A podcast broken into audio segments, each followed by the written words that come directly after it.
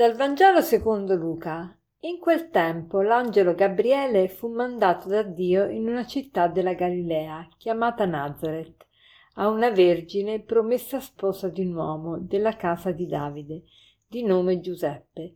La vergine si chiamava Maria. Entrando da lei disse: «Rallegrati, piena di grazia, il Signore è con te». A queste parole ella fu molto turbata. L'angelo le disse: «Non temere, Maria, perché hai trovato grazia presso Dio. Ecco, concepirai un figlio, lo darai alla luce e lo chiamerai Gesù. Sarà grande e chiamato Figlio dell'Altissimo». Allora Maria disse all'angelo: «Come avverrà questo, poiché non conosco uomo?» Le rispose l'angelo: «Lo Spirito Santo scenderà su di te e la potenza dell'Altissimo ti coprirà con la sua ombra. Perciò colui che nascerà sarà santo e sarà chiamato Figlio di Dio». Allora Maria disse: «Ecco la serva del Signore, avvenga per me secondo la tua parola». Oggi è la solennità dell'Annunciazione. In questa festa ricordiamo quando l'angelo Gabriele è apparso a Maria e le ha proposto di diventare la madre di Dio. E leggendo questo brano mi è venuta subito in mente eh, Loreto. Perché Loreto? Perché Loreto è un posto in Italia dove si custodisce la, la stanza in cui Maria ha avuto l'apparizione dell'angelo. È veramente emozionante pensare che quella è, è il proprio luogo preciso dove Maria ha detto il suo sì. E non tutti hanno la possibilità di andare in Terra Santa e, e vedere pure il luogo dove Maria ha detto il suo sì. E tuttavia noi italiani abbiamo questa fortuna Eh, di poter andare come in Palestina, perché la Palestina è venuta a noi. Le, le pareti della stanza dove Maria ha ricevuto l'apparizione dell'angelo sono presenti proprio quelle pareti sono proprio presenti a, a Loreto. E dov'è la leggenda e dov'è la storia? Cioè, qual è, fino a dove si spinge la leggenda e fino a, fino a dove si spinge la storia?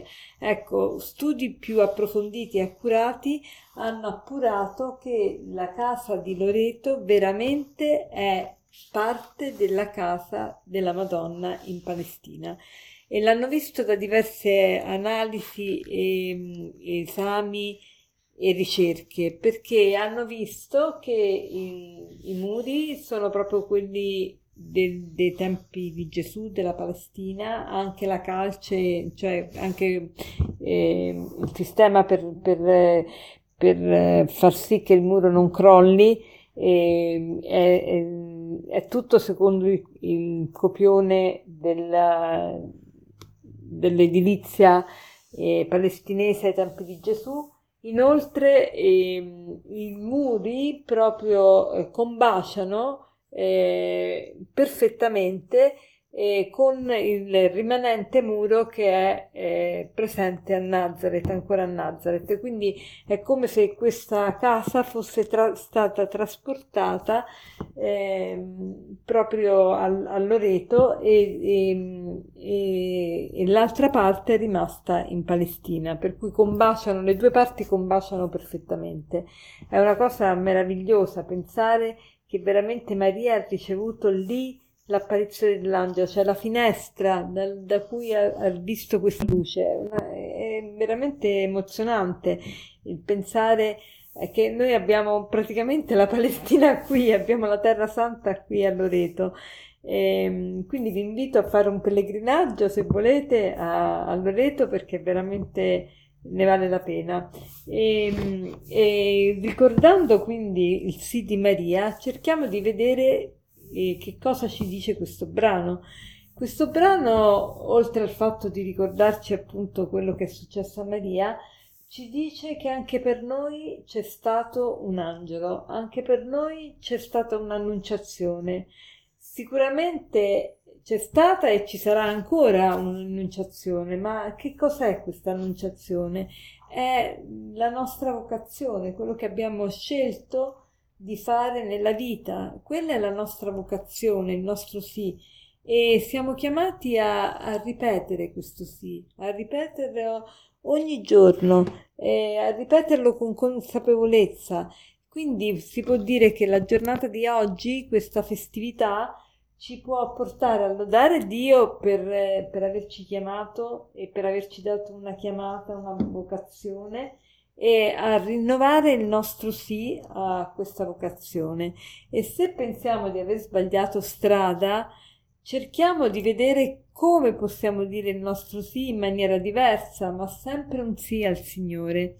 E, e per concludere vorrei, vorrei parlarvi, invece che citarvi un aforisma, oggi vi dico questo, che Maria è riuscita, cioè ha concepito Gesù perché era povera, cioè non aveva niente di sé.